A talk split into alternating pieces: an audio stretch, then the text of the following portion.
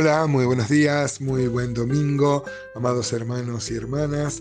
Como decimos tantas veces, eh, todos los días son del Señor, pero el día domingo es el día especial y nos, y nos agarra este domingo, este primer día de la semana, llegando al fin de este libro apasionante donde hemos encontrado tantas enseñanzas, ¿no? Por lo menos para mí ha sido así, un libro lleno de la jocosidad de Dios. Ayer veíamos el enojo injustificado de Jonás y Dios me parece a mí riéndose usando una calabacera para primero aliviar este malestar tan grande que tenía eh, Jonás. Eh, se imagina una persona llena de bronca, llena de odio, llena de fobias, que encima lo agarre el sol, ¿no? Este, y encima la inutilidad de una choza que él hizo. Eh, es bastante ¿no? Es bastante jocoso. Eh, no, quiero ser irrespetuoso, por supuesto, con la escritura, pero díganme, hermanos, este, ayer mencionaba que uno de los comentaristas que leí dicen que era un payaso, Jonás.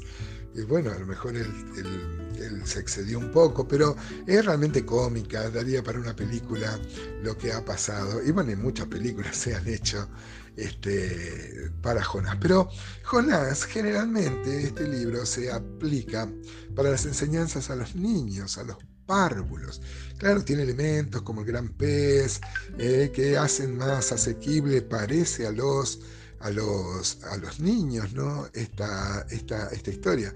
Pero hermanos, debemos confesar, llegando al final de este libro, que este libro tiene una profundidad este, majestuosa y una, y una cantidad de enseñanzas para nuestra vida, para nuestra relación con Dios. Está lleno de cosas tan, eh, tan humanas como la rebeldía, como el querer huir de, de, Dios, como esta necedad de querer escaparnos, escaparnos de Él, esta tontera, esta estulticia, como dicen los técnicos, de querer este, rechazar a Dios, huir de, su, de, su, de nuestra responsabilidad y de su llamado.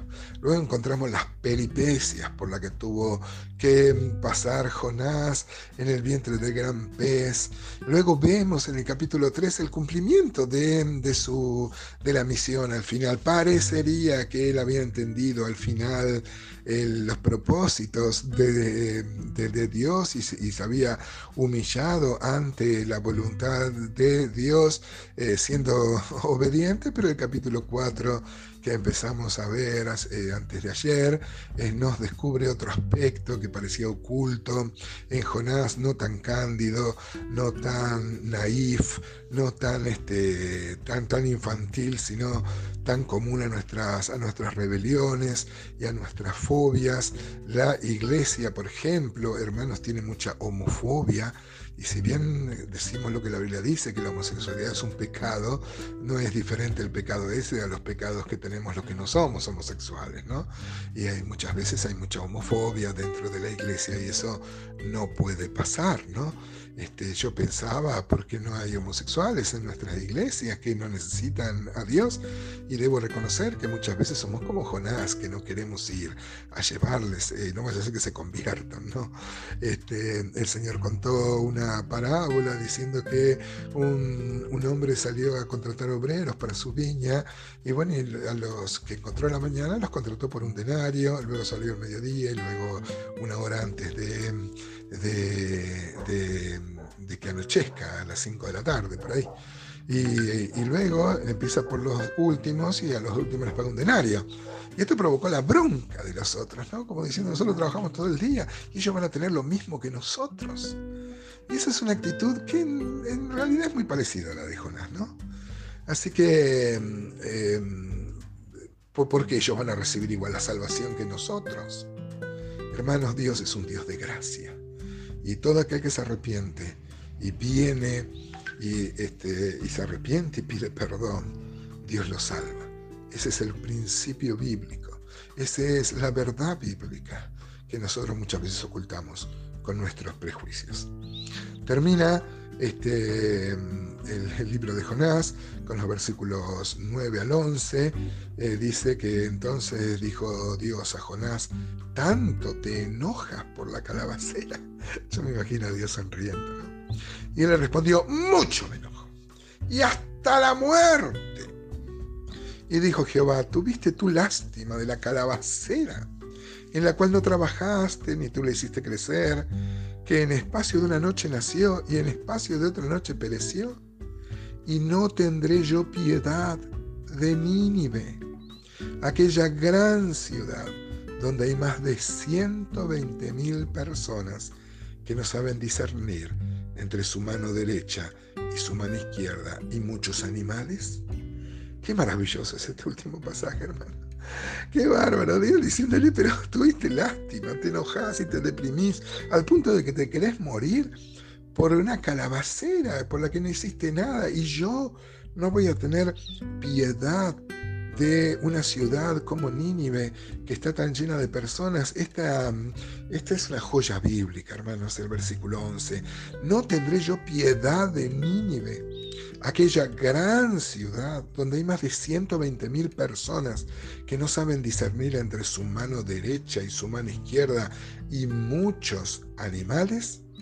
Este texto ha, hecho pensar a varios comentaristas cómo son los 120.000 personas que no saben discernir entre su mano derecha y su mano izquierda, y muchos animales. He encontrado que algunos piensan que Dios está pensando en el bienestar de los animales.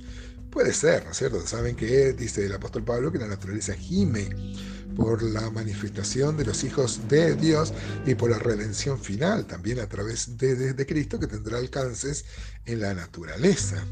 Este, y bueno, y algunos piensan que los 120.000 personas son niños porque ellos sí no saben discernir entre su mano derecha y su mano izquierda, lo que aumentaría el número de los habitantes de la ciudad, 600, 700 mil habitantes, que no sería tampoco extraño, porque las ciudades de ese entonces, las capitales de un imperio con todos sus suburbios, podría tener esto, pero me parece que no tiene mayor misterio y, mm, dice que eh, yo no tendré piedad de una ciudad tan grande donde hay muchísimas personas.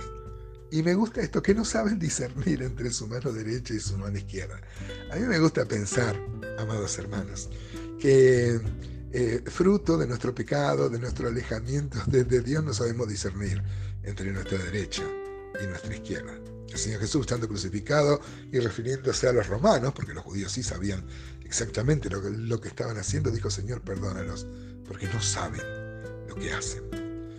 Un pueblo que no sabe lo que hace, una humanidad que no sabe lo que hace, una humanidad, hermanos, que no sabe distinguir entre su mano derecha y su mano izquierda, que no sabe distinguir entre lo bueno y lo malo, y una actitud de Dios benevolente, misericordiosa hacia ellos y una responsabilidad sobre nosotros, amados, de ser embajadores, de ser propaladores de a voz en cuello de esta gran verdad.